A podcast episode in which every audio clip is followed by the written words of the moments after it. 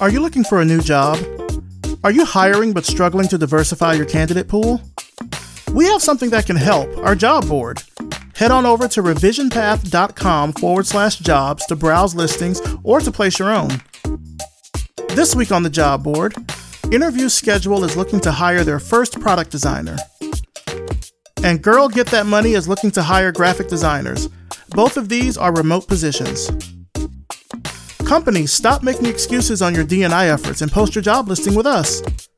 For just $99, your listing will be on our job board for 30 days, and we'll spread the word for you about your job to our diverse audience of listeners. Get started with us and expand your job search today. Revisionpath.com forward slash jobs.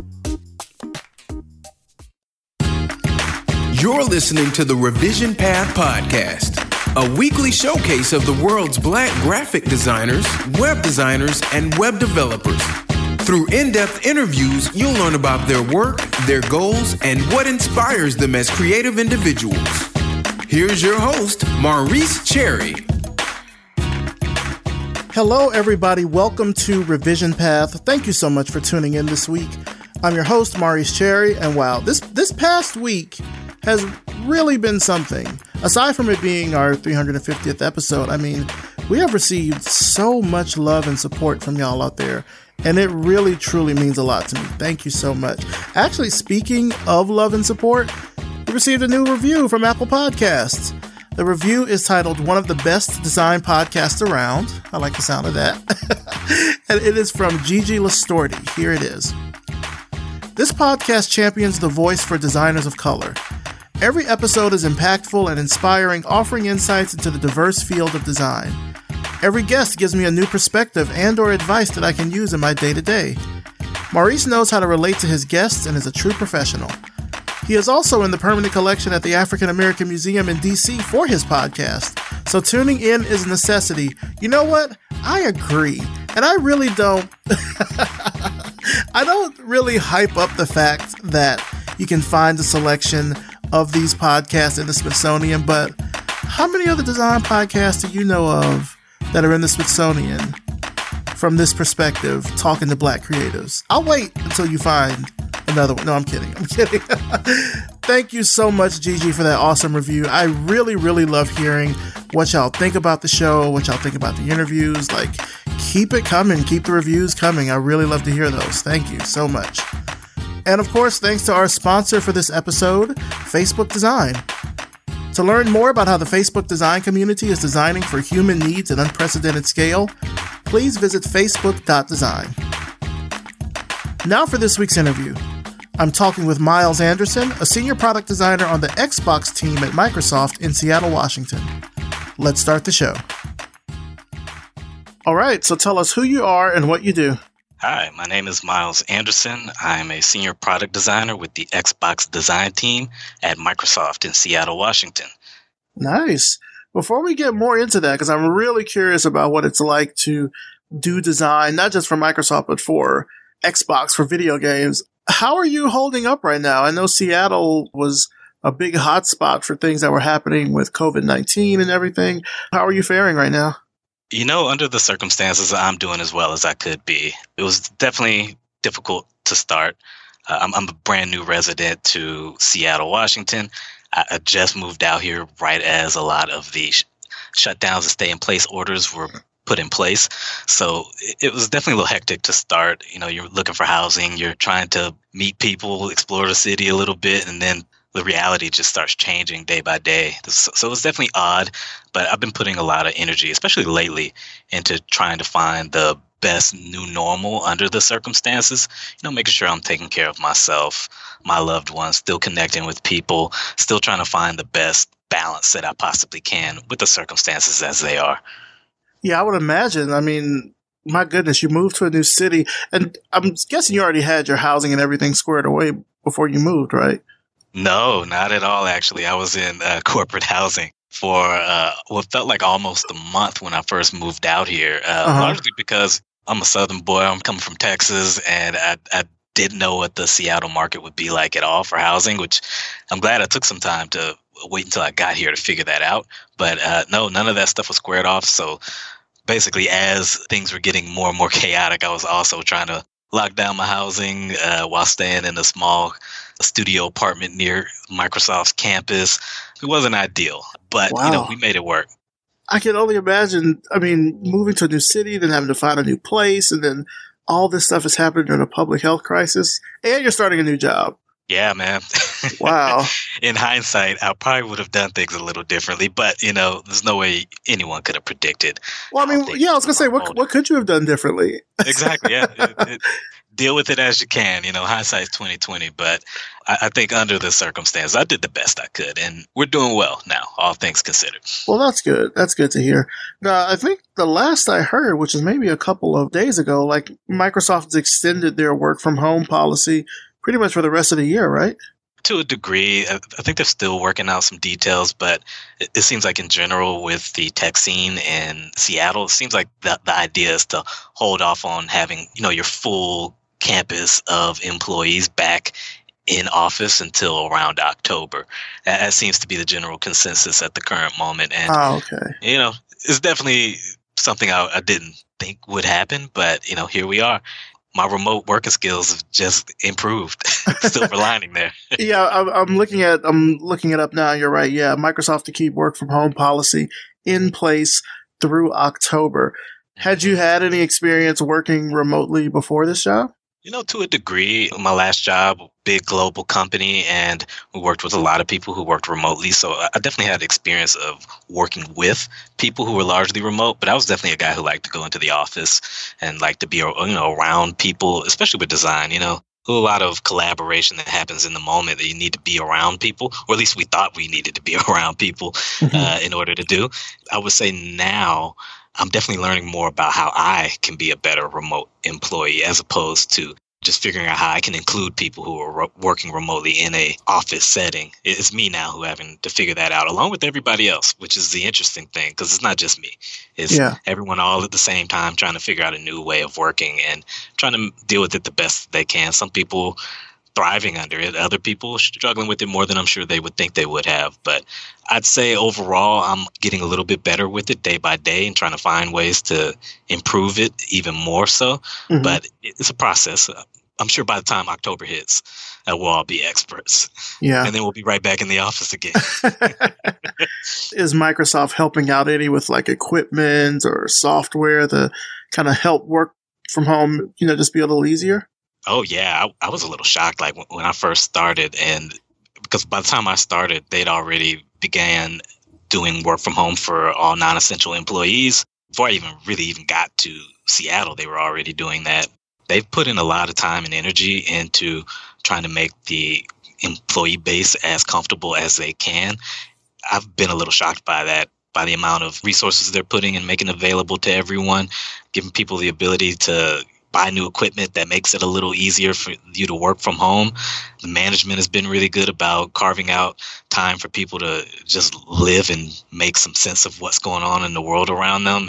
Everyone's been super patient with me on top of that. Like, you know, I just started, and who would have expected things would be as they were, uh, yeah. or as they have become once I accepted the offer. And everyone's been great with me about that, especially as I was still trying to figure out my way around Seattle but I, have been very impressed with what Microsoft and what, what I've been hearing a lot of technology organizations have been doing lately. Yeah, seems like, you know, I know that there have been layoffs at a couple of companies. Airbnb laid off a bunch of people, Uber, mm-hmm. Lyft, even at, at other companies, they've laid off parts of their workforce. So it's good to see that Microsoft is working to try to keep folks around and make sure mm-hmm. that they're acclimated to this, you know, this new reality that we all have to work in right now. Yeah, man. It's sad to hear that too. I've been really worried about, you know, we all have colleagues, friends, old coworkers that you might not have seen in a while, but you know, you still have a lot of respect for them. Hearing about people, you know, losing their jobs, their livelihoods under the times that we're in right now is sad. But I've also seen the creative community really well, not just creative, creative and technology communities really huddle together to try to support everyone to the best of their abilities and that's been a beautiful side effect of what's been going on but but still i get not necessarily worried for myself but i do get worried about some of my friends that are in industries that even if they're working in as a creative industries that are particularly unstable in a circumstance like this like the times like this just ripe for cuts in some industries, and it, that sucks. And unfortunately, it's happening quite a bit to people right now. Let's talk about your work that you're doing at Microsoft. You mentioned you're a designer on the Xbox design team, and you're mm fairly new there. What has the experience been like so far? It's been dope, man. That's probably the best way I could describe it. I am not someone who you would consider like your traditional hardcore gamer. I definitely did more so when I was younger, but as I grew older and I have a billion different interests, I just started dedicating more and more time and energy into things that didn't have to do with gaming. And I've always been interested in it though, still. And I'd say that coming into this space, I wasn't even sure if they would be interested in someone who wasn't a hardcore gamer working for the Xbox design team. But they've been extremely receptive to having someone like me and the background that I have there because, you know, they need diversity of opinion and experiences. And I think that me coming in with a pair of fresh eyes is as useful to them as it is to me because I get to learn so many new things. And I think that's extremely important being able to learn more about the gaming industry, how people think about gaming, how people who use these consoles and the experiences that have grown out of these consoles, how are they using them? How are they interacting with them? What do they think when things change? It's just a lot different than what I was working on previously. And I'm, one, extremely excited to be a part of that. And two, it's been a little humbling to be you know the dumbest person in the room there could be a lot of value in that and me being the guy who doesn't know everything about gaming I feel like every day I'm hearing some new term, uh, slang, acronym, and I'm like, okay, I don't know what that is, what that means, or the context for it, but now I get the opportunity to figure it out. Mm. What's the the kind of makeup of the team? Oh, the Xbox design team is pretty significantly sized organization. As a newbie, I, I won't claim to know exactly how things are laid out, but I will say that there are various teams that work on various Xbox products because, of course, if you look under the Xbox umbrella, there's lots of things that fall underneath it. Mm-hmm. I specifically work on Xbox Live or Xbox Social to be more broad, but thinking about these social interactions that occur in Xbox gaming, one is naturally a a social interaction in and of itself when you have people playing with one another I'm really heavily focused on the mobile app at the current moment. So there's a, a lot of work being done around the mobile experiences for Xbox. A lot of that coincides with things that we all know are, are happening, like the release of the new console that's going to be at least slated to happen later this year. Xbox playing around with all kind of new things with that in place, and I'm shocked that I get to work on that stuff because this is this is pretty big. This is significant. These consoles don't drop every day it's not even like phones, right? Where you get a new one or a couple new ones every year. There's every few years, uh, maybe twice a decade, you see something like this happen. So there's lots of new experiences that are being thought through in, in regards to that. And I get to be one of the designers looking into those experiences, as well as a number of other people who are working on various other aspects of it, like mm-hmm the subscription service Game Pass, or people who are looking at the uh, developer experience. So if you're building games for the Xbox ecosystem, what is that experience like? You have designers focused on that as well, and you have designers focused on the actual console, more the industrial designers who are actually thinking about the physical object, the controllers, how you interact with how they're most ergonomic, things like that. There's a lot of designers. I don't know exactly how many. I'll have to get back to you one day on that. It's a but sounds, team too. Yeah, I was gonna say it sounds like there's a lot of different parts. There's physical, yeah, with hardware, you know, software, games, etc. And yeah, those yeah, it's complicated, man. It's really interesting. Yeah, there was recent news that just came out about the Xbox Series X. I know you're still fairly new there, but did you get a chance to to work on any of that stuff having to deal with that console? I would say a lot of things that are currently happening are directly tied to the release of Xbox Series X. I myself haven't touched that console experience at all. That's just not what my team uh, specifically focuses on, though there mm-hmm. will be some things that are probably likely to happen in conjunction with that because Xbox Live is the main social driver for Xbox. While I haven't touched it just yet, I think it likely will happen by the end of the year, uh, just due to the fact the new console is releasing. But the, the actual console itself, I imagine they've had that thing in the works probably since the release of the last one, and you start getting feedback from it. I, I wish I could have, because that has to be a really interesting experience to actually start working on a new console from the ground up from a design perspective. Yeah. I know a lot of people now are playing video games because we're sheltered in place, we're at home, businesses are closed, so people are really kind of sinking their time into playing new video games, discovering new games, etc. I don't want to say I used to be a big Xbox fan. I had an Xbox, regular Xbox, and an Xbox 360, but then I also had a PlayStation, PS2, PS3. Mm-hmm. I have a PS4, had a PSP. I currently have a Switch, but in the past I've had a 3D. Well, I still have my 3DS actually. It's somewhere around here. So I say this to say that I've done a lot of gaming, and I have to give it to Microsoft. And this is not me blowing smoke in any sort of way, but like when it comes to just the live gaming experience, Xbox just has it down pat. Like I'm making that definitive statement on this podcast. better than Sony PlayStation, way better than Nintendo. I mean, mm-hmm. Nintendo got to step it up. But when it comes to really just like the live experience with gaming with other people and community and mm-hmm. achievements and all of that together, like Xbox is it. It's been yeah. it for a, for a long time. You know, I mean, at, at least for the past, what, 15 years, I feel like? Yeah. I don't remember when Xbox Live first came out, but I remember vividly in 2005 playing my Xbox 360. Mm. So yeah, it's, it's good that it has that staying power. Yeah, I think each one of the consoles kind of majors on their own thing. And I'd say Xbox has done a great job with uh, maintaining their presence in the social aspect, which right now what better thing to have invested in, right? Like people are trying to connect with each other in so many ways. And I think it goes to show you one, the stability of the system that they put in place, and also just how engaged everyone is when they don't have the ability to interact with each other day to day, face to face, like they're normally used to.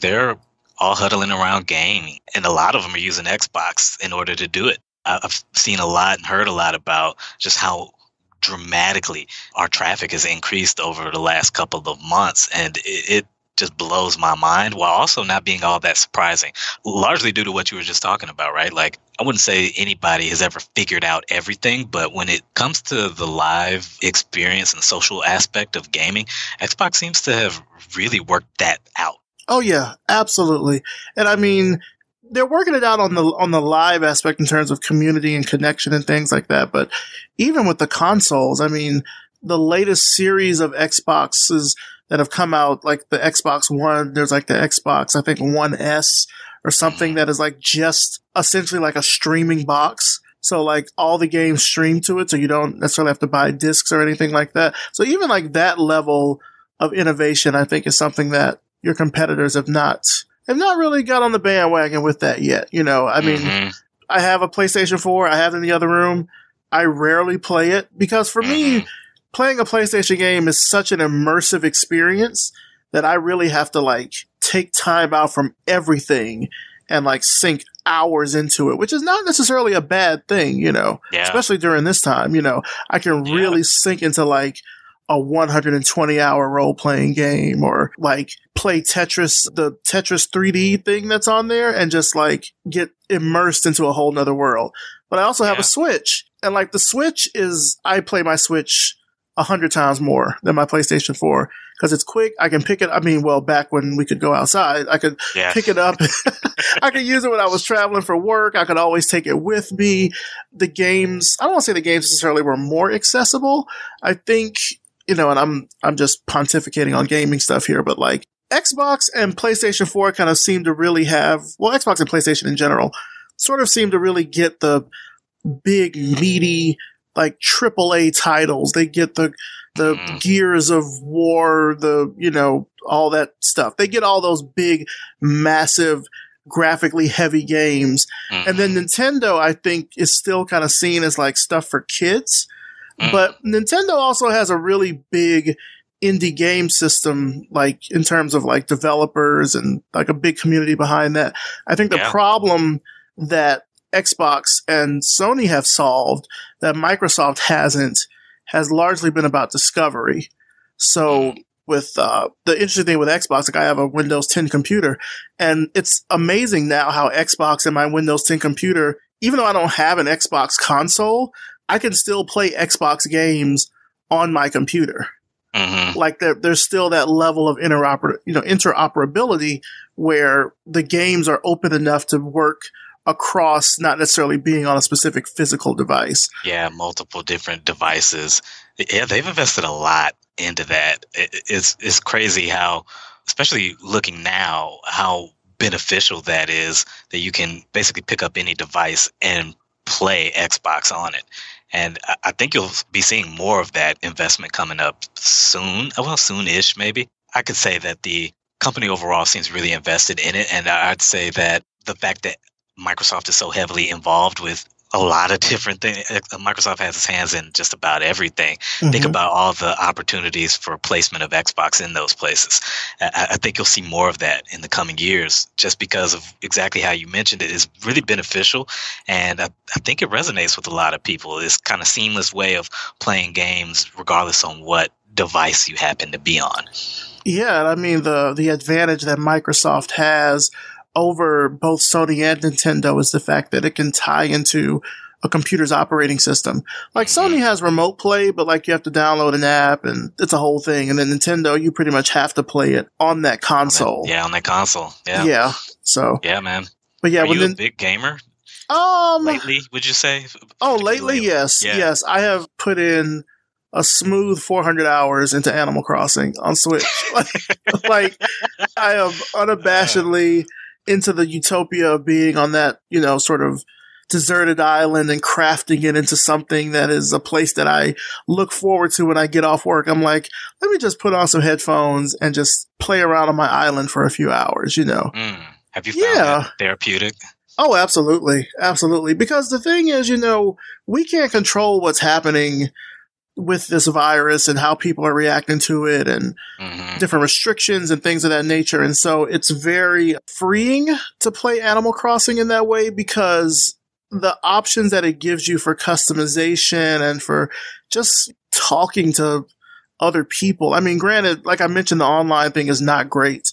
I mean, Nintendo does have its online service, but it's coupled with a phone app, like a mobile app. So mm. like if you want to talk to someone, you can really only talk to maybe I, I've only talked to one person at a time. You can maybe talk to more people, but you have to like friend them and then there's only certain games that use the mobile app for voice. It's really clunky. When it works, it mm. works, but it's like it's like a Rube Goldberg machine. Like yeah, yeah, there's way too many kind of steps to make it happen. It's not as seamless like as if I was with Xbox or PlayStation where I can pick up my controller, put on a headset, and just play and talk in that same, you know, kind of fashion. But, but yeah, Animal Crossing is, I've played the game a lot. I started playing it when it came on the Nintendo 3DS. Uh, so I didn't play it on GameCube, but I played it on 3DS. And then now this new version is, it's great because it's just a nice retreat. It's a, get it. Yeah, like it's a nice place where it's comforting. Like each hour of the day has a certain musical theme. And so you sort of get a sense of like how the game works based on its music, which I think is something that's really interesting. Like mm. during the day, the music is more, you know, a little peppier, like it puts a little pep in your step. And then right around seven o'clock, the music like slows down to like this almost like country western kind of thing. It's really, it's really, really nice. All I can, I can say that it's very comforting to yeah. just like play. Like I have dozed off playing that game several times. It's been so relaxing where I'm just That's like, great, oh, man. okay, all right, it's time for me to go to bed. Like, like I'm so into it that much. That's great. I, I, think, I think right now, that's exactly the sort of thing that people need, and I, I can see why so many people have gravitated towards using Animal Crossing and other games, but Animal Crossing is probably the single biggest one I've seen so many people like connect with over the past couple of months because I think largely to what you're describing that there's just so many people that feel a little hopeless right now. And maybe it is a little bit of control of your own world but also it seems like the developers and the designers who created animal crossing really thought a lot about how people can connect so deeply with these worlds that they're creating and having the ability to manage to a degree in a way that maybe you can't have as much control over your day to day life. I don't know. I, I, think that's intriguing. And I'd love to see somebody write up something about that at the yeah. end of all this, like how Animal Crossing was one of the biggest therapeutic experiences for a lot of people during crazy times. Mm-hmm. And, and I think, you know, the interesting thing about it is like the mechanics in the game that allow you to like design your own room and and things of that nature. You know, those mechanics were always around. In this particular new iteration, they've done new things around. Like you can change the location of houses, you can terraform the terrain how you Mhm. want it to. These are like wholly completely new mechanics just for this game. Part of that I think is because it's on the Switch, so it's now back on a console, so you have more power. But also it just gives you more agency over the world that you're in. You can literally shape the world in the game exactly how you want it to. And I Mhm. mean, if you go on Reddit, there's so many creative interpretations of how people have designed their towns, how they've terraformed their islands, etc. But it, it gives you the freedom and the choice to do that in a time when we don't have much freedom or choice in what we're doing, you know? So it, it tends to be something that people are really kind of getting into. Like I know people that are not gamers at all who have bought a Switch and bought Animal Crossing just to Yeah. kind of get through this time. and it's of now, working. right? Yeah. Would you say that any of the methodology that you approach to gaming on, let's say Animal Crossing, but maybe in some other things too, where you have a sense of agency and control over the world that you're interacting with, would you say any of that has like creeped into your real life and your day to day life as you try to manage things? Yeah. I mean, we're doing this podcast. That's, Yeah, that's great. that is 1000% something that was my own thing that I could have agency over because before I started Revision Path, I was, I mean, I've been a designer for a long time, career designer, started my own studio, had my own studio for nine years. And I just felt like black designers were not getting any sort of fair representation or coverage or exposure for the work that we were doing. And, you know, I created Revision Path to be at first just a way to talk to these people and just like Yeah. get their stories out there. And now over the past seven years, it's evolved more into this platform where people can really find out about black designers and the work that they're doing and discover new people, which has been great. Mhm. But like over the years through my career and through other things I've done, like I don't want to say this has been like my island, but it kind of has been, you know, like I can do this show and talk to who I want to talk to about what I want to talk about or what they want to talk about. And it's just out there. It's not beholden by corporate interests. We do have corporate sponsors, but they don't control the content that comes on this podcast. It's free in that respect where, you know, I just have my own thing. I mean, I still have my nine to five job, which is great. And, you know, honestly, for a time, this podcast was part of that. It was part of my nine to five. It's not anymore. It used to be. I'll just leave it at that. But Yeah. but like to have the agency to like design the show how I wanted to, to change up the branding, to change the music, to choose who I want to talk to and what I want to talk to, and all all of that is been such a freeing thing for me to have. It's sort of been an anchor in a way through what could otherwise be a very kind of tumultuous time because entrepreneurship is always a roller coaster. And then, especially if you go to work for a company, companies change, you know, things can kind of just happen. And so Yeah. the fact that I have this show and that it's this one thing that is mine, but also belongs to the community in a way is a really great thing. Like, absolutely. How much of this would you say has changed dramatically from your original vision? Well, at first, you know, Revision Path was going to be just text interviews. Like, I Mm. wanted it to be almost like a, I don't know, like the people of black design, I guess. People Mhm. magazine, I mean.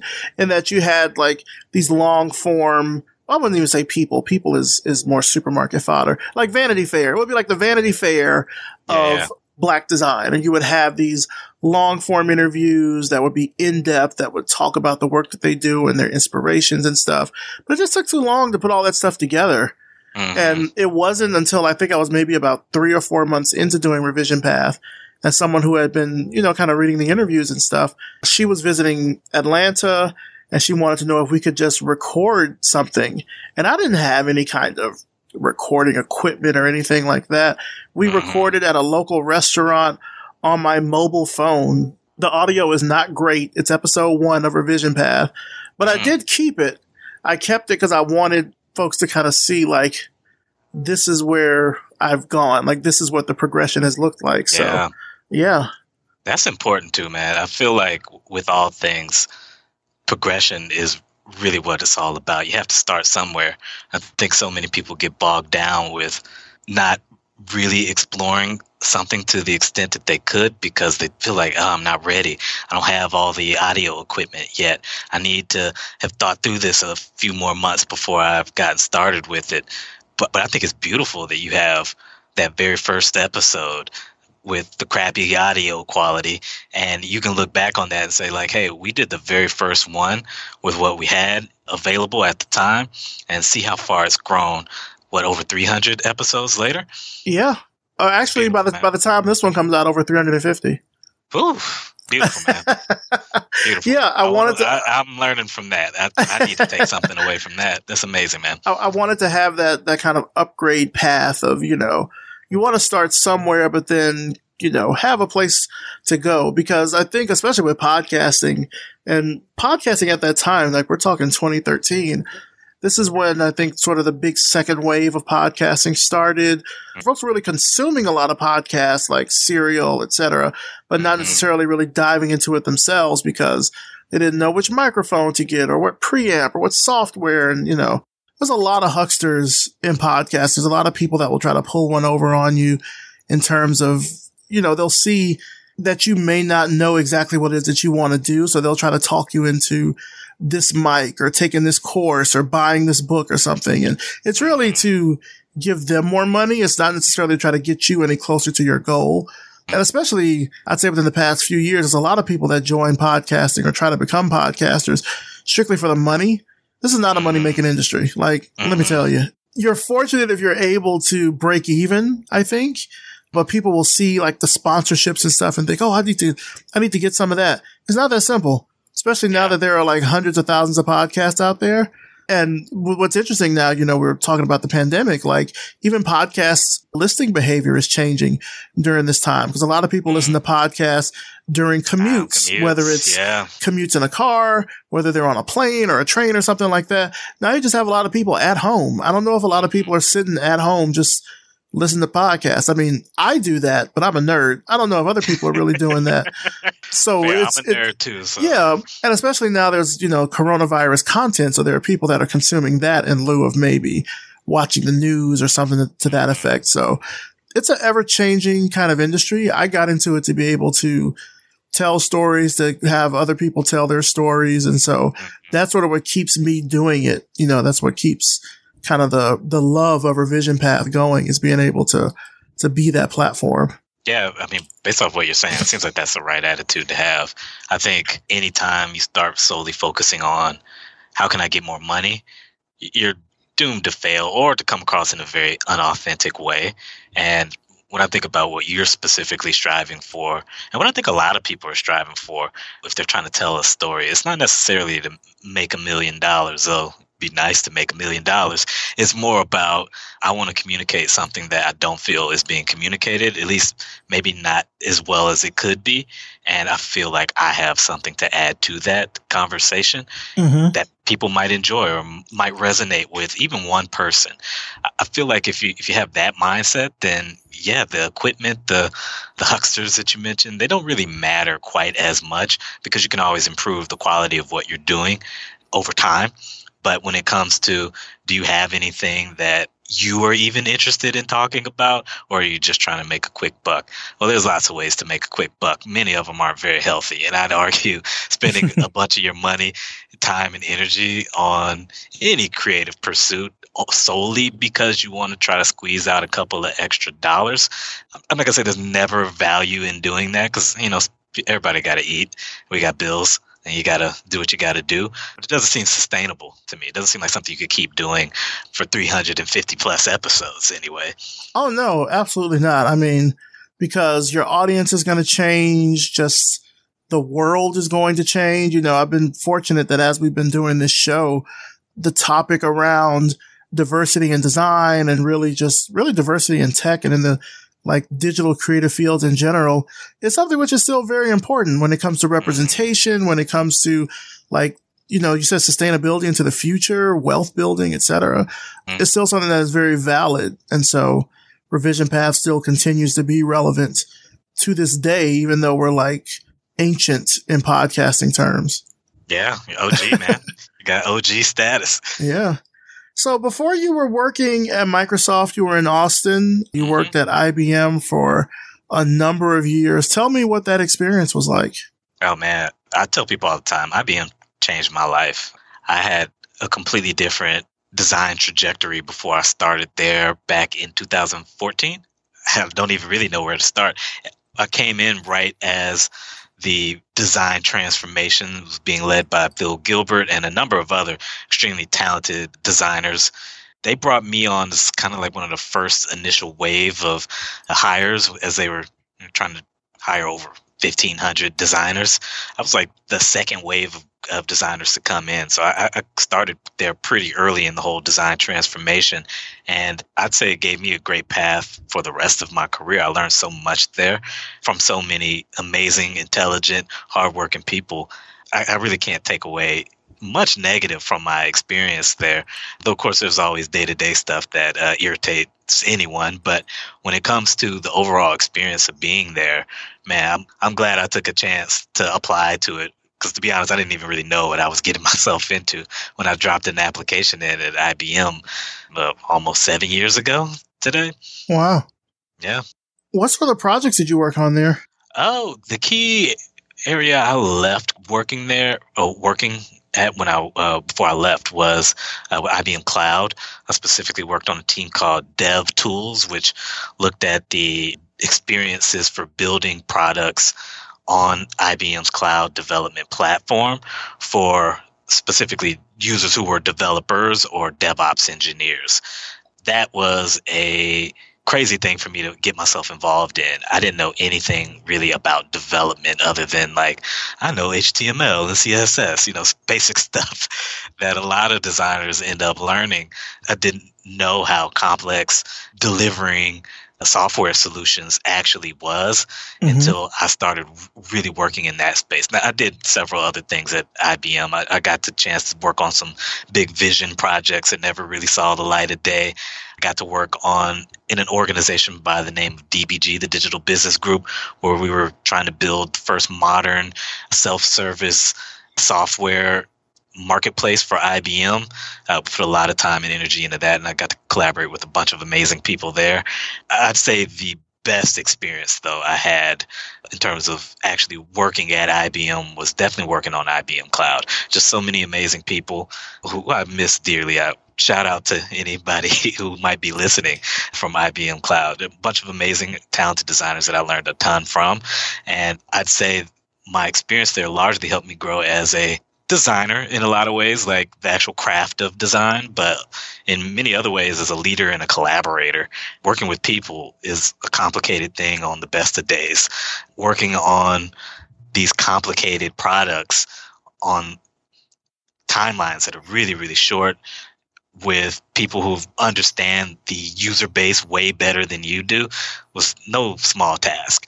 And I think a lot of the designers who came into IBM in the last, let's say, six or so years, maybe almost seven years. Uh, any of the designers came in and understand this struggle. It's a lot. It's a very technical space. It's something that you aren't really taught to understand fully when you're in design school. And it was even worse for me because when I was coming out of school, my program was still very print and advertising based. We didn't really get that much education around like what what we would now call UX design or UI design, mm-hmm. and that doesn't even take into account like actually learning a domain space that I think a lot of creatives. I don't want to say they shy away from. I just think they have less exposure to it, right? Like these really technical spaces. Uh, a lot of creatives just gravitate towards other things. I think quite frequently, and being able to live in that space for years, man, it taught me so much it helped me grow as a person, not just professionally. It was a lot. I really do have nothing but positive things to take away from my experience at IBM. It helped me become a, a much better designer. Nice. So let's, you know, kind of switch gears here a little bit. Uh, you mentioned you're from Texas. What part of Texas are you from? H Town, Texas, man. Houston. Okay. Houston, Texas. All right. Was design and tech kind of like a big part of your, your childhood growing up? Yeah, man. I a lot of times like to say design was like the perfect career for me. I was into art from the get go. I'm from Houston. I wasn't born there. I was an army brat. We moved around a bit before we landed in Houston, Texas, which is my mother's hometown. I've lived there I was, well, since I was around eight or so. I was interested in art from the earliest I can possibly remember. Like I kept sketchbooks, I would draw nonstop, and I was good at it naturally without much education in it whatsoever. And we didn't grow up wealthy. We didn't really have the resources to take any extra classes, and anyone who's gone to like uh, public school with not that many resources that's overcrowded. The arts just aren't really things that they invest heavily in. So I, I, didn't really get a lot of formal education there but it was always like a deep love and passion. And you partner that up with just this endless curiosity i had as a kid. I like tinkering with things. I would take electronics and take them apart try putting them back together. I always thought technology was interesting. I was really into sci-fi as a kid uh, sci-fi tv shows movies technology was always something that I was really interested in, and it was encouraged too, right? Like I'd say more so than the art piece when it comes to like what my parents actually wanted to see me invest my time and energy into as I got older and you know those questions come up but like well what are you going to do after high school? I was getting pushed to like hey go be an engineer. Go learn this technology stuff. Go get into computer science or something like that. But my heart was really more with the art and I took that direction. Um, learned about design random. I didn't know really anything about what it meant to be a designer other than like what most people probably think about, like, oh, like a fashion designer or like an architect or something like that. I, I randomly found out about it my senior year of high school from one of my old teachers who just happened to explain that he had gone to school at LSU to study design, and I'd never even heard of it before. He talked a little bit about his background, not too differently than what I am right now. And it just matched a lot of my own personal experience. And I was like, well, maybe this is a good career path for me. And yeah, the rest is kind of history. I, I went to Texas State University, has an excellent design program, got really more into the craft of design there, but the interest in technology really never went away. And I think being a designer in the tech industry, which is a broad term, right? Because everyone does something different. Every company is focused on something a little different. Mm-hmm. I think mm-hmm. it's really more about the approach to problem solving that they take is very technology based. It's based on the latest, greatest technology. And mixing my interest in art with my interest in the latest and greatest technology, I just kind of found a, a good place for me to exist. It took a, a minute for me to get here, but I, I think I think the landing here is exactly one what I wanted, and two what fits really nicely with me, my personality, and my own personal interests. Do you feel like I guess your time when you were at Texas State University, did they really kind of prepare you once you got out there in the working world as a designer? Yes and no. I tell like younger designers that I meet all the time, like you got to get some work experience under your belt, whether it's an internship or something along those lines, like anything, because it'll put you so much more it'll just make you more prepared. You'll be that much better prepared to work as a designer by getting a little experience with it. I'd say that yes i learned a lot of fundamentals. I learned a lot about collaborating with people. But i also learned like plenty of bad habits on my own you know personal work ethic and things along those lines like a lot of kids do right? And you're in college you're still trying to figure out how you can best be productive, how you can get things done.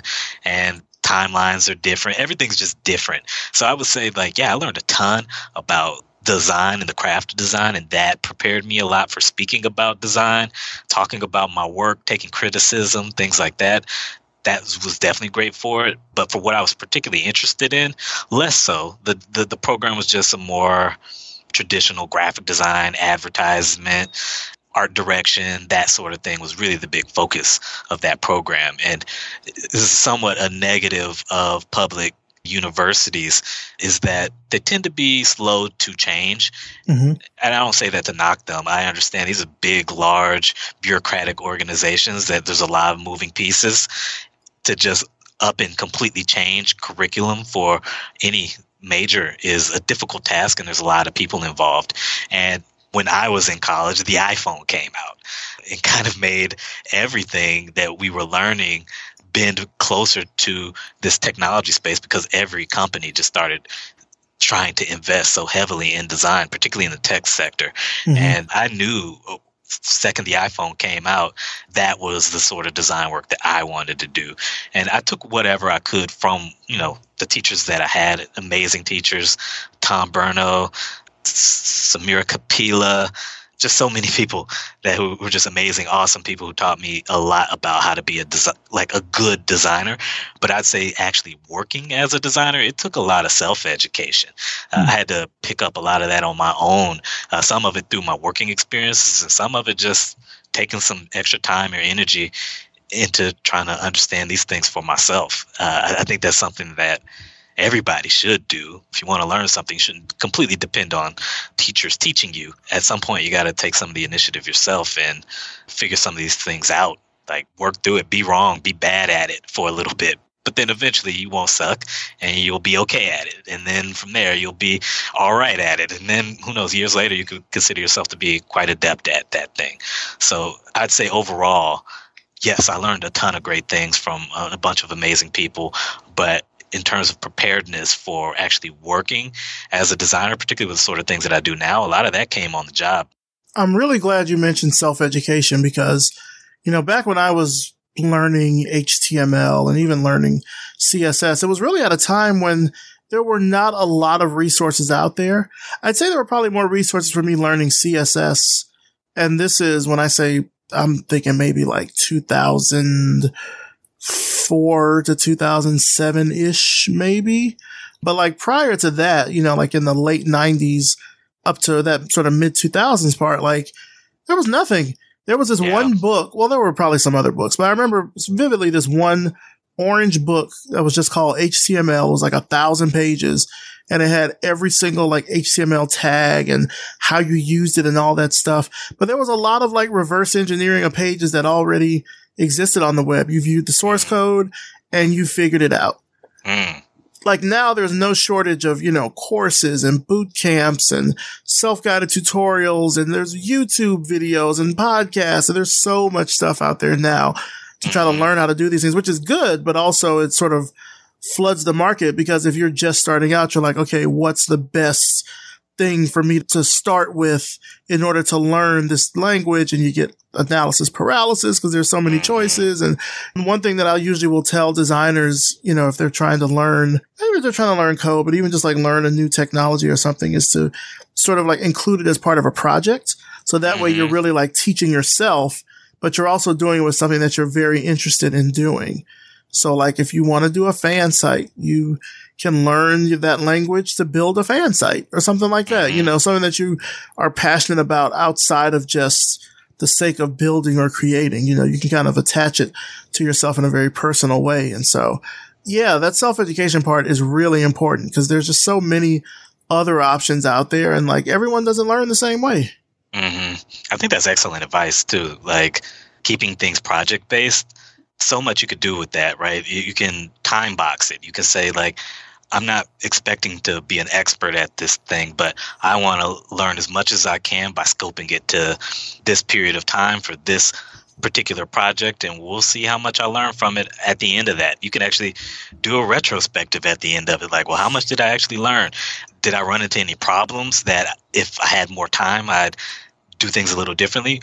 Maybe I learned something that I need to go and learn about if I want to do this more.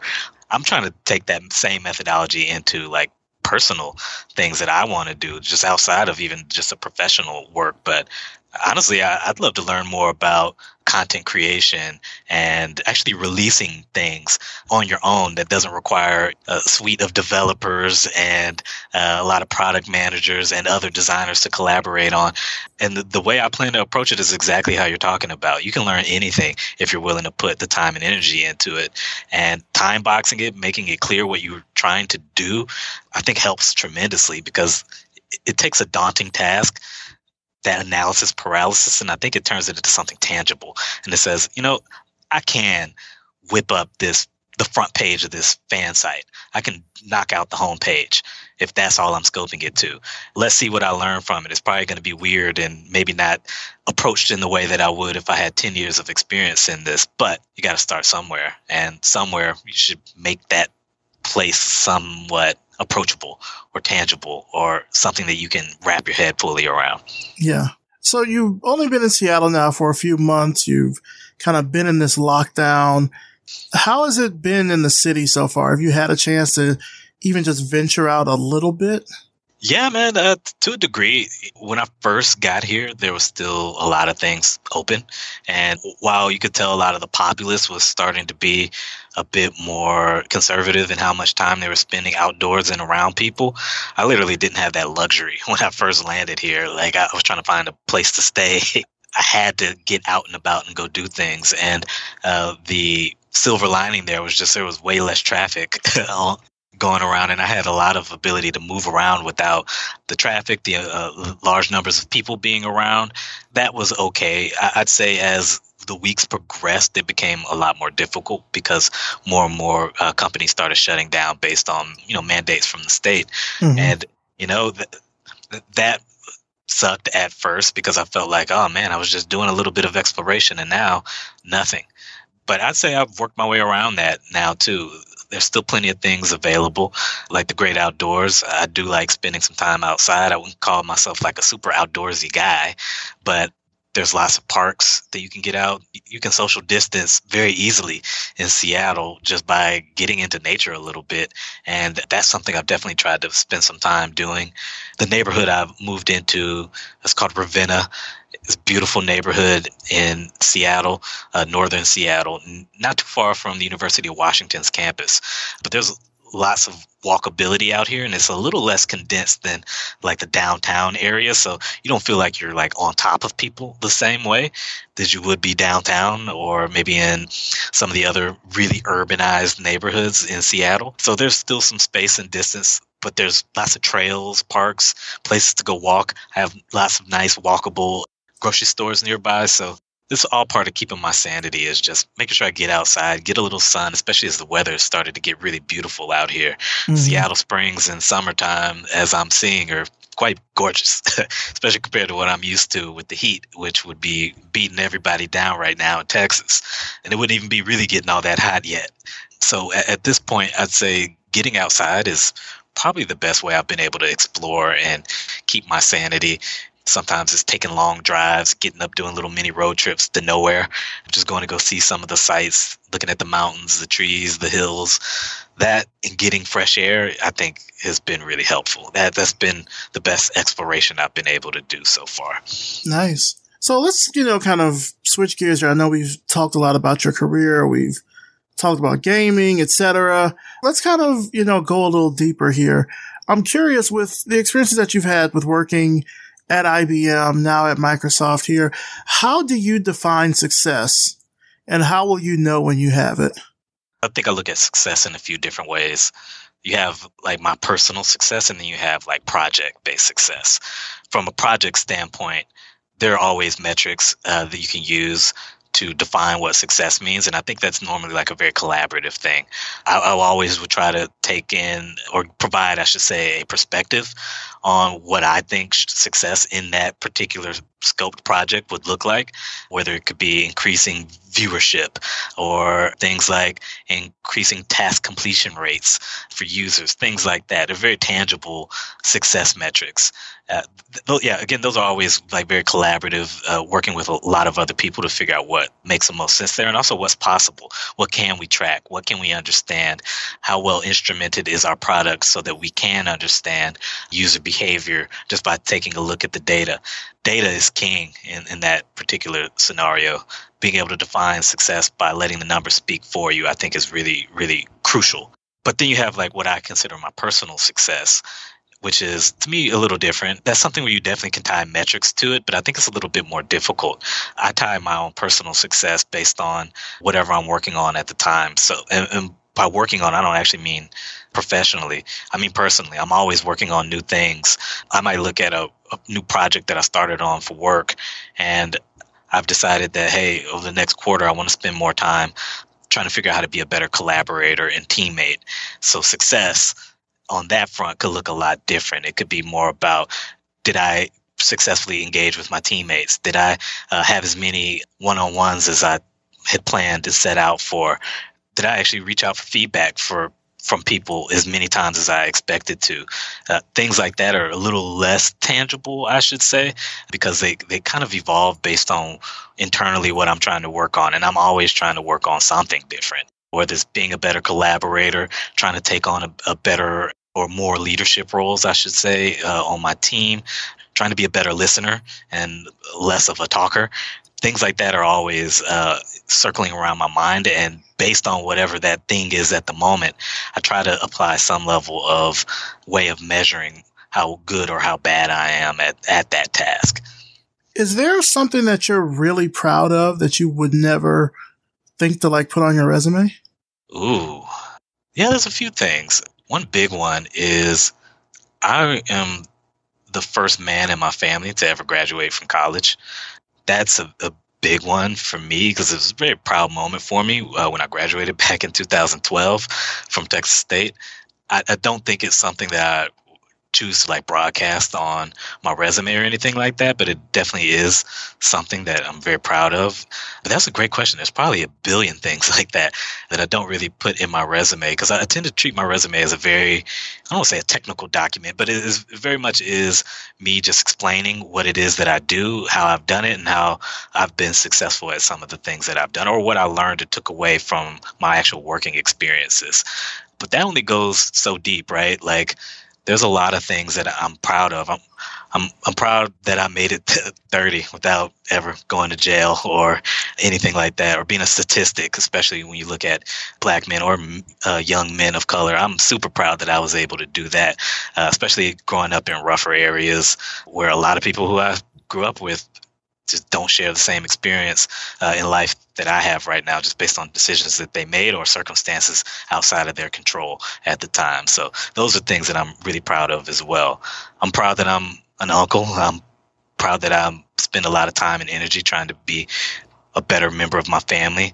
And uh, I don't have any children myself, but my oldest nephew doesn't have a father really around, and I, I try to be a big father figure for him where I can, because I didn't grow up with a lot of men around me yeah, I could probably go deeper and deeper and deeper there. There's a lot of things that I think just can't be captured in a resume that I'm personally proud of. If you knew that you couldn't fail in your professional life, what would you try to do? Be an artist, uh, like a studio artist. That's really what resonated with me when I was younger. I always loved that. I always wanted to spend more time and energy into it, but I always felt like as a designer, I needed to be able to make a living. And I'll be honest, I didn't have a lot of faith in myself as just an artist, especially once I got into an art program and started meeting all these people who just had way more experience, way more education in art than I did. I, I never felt like I could compete with them.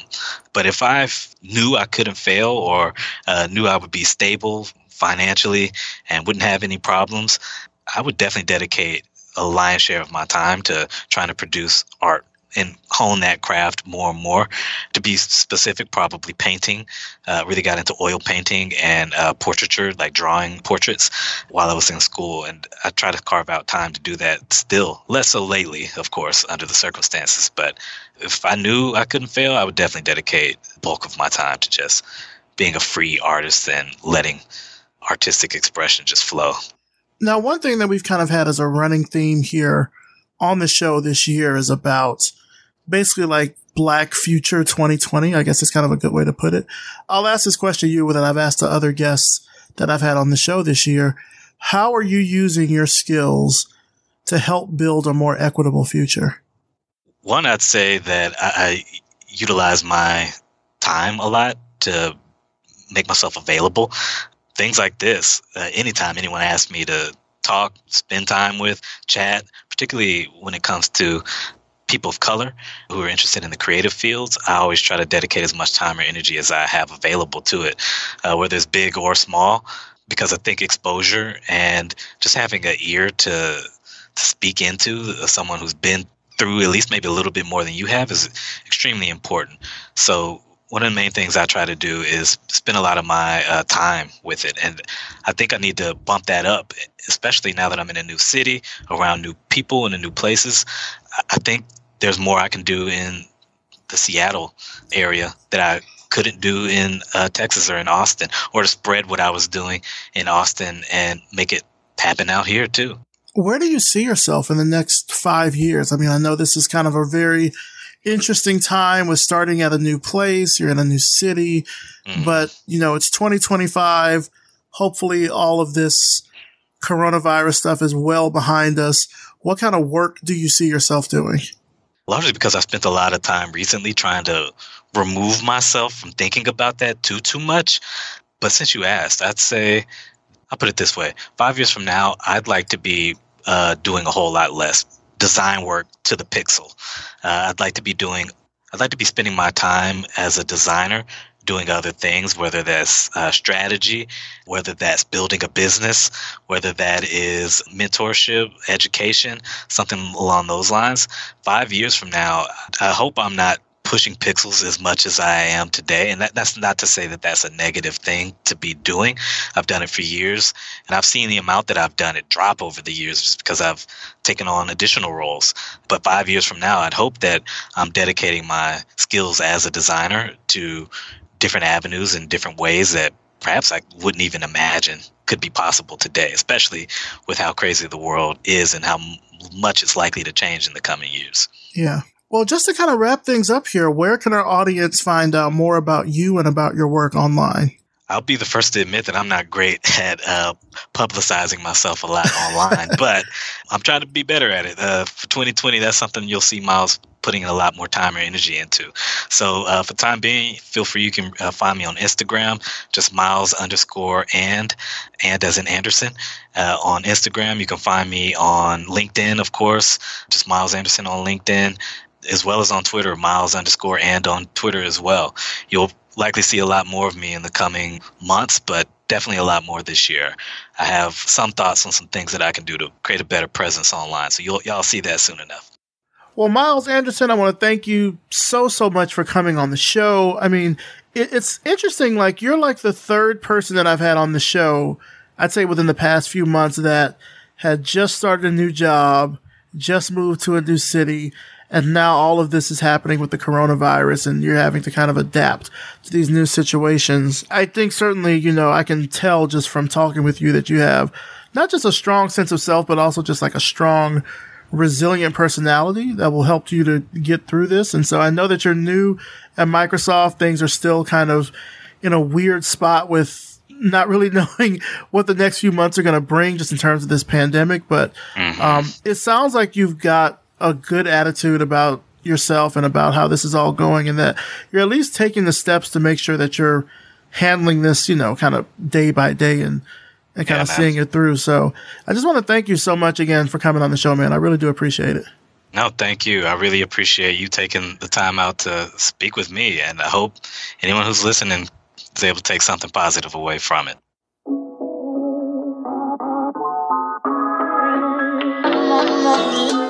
Big, big thanks to Miles Anderson, and of course, thanks to you for listening. You can find out more about Miles and his work through the links in the show notes at revisionpath.com. And of course, thanks to our sponsor for this episode, Facebook Design. To learn more about how the Facebook design community is designing for human needs at unprecedented scale, please visit facebook.design.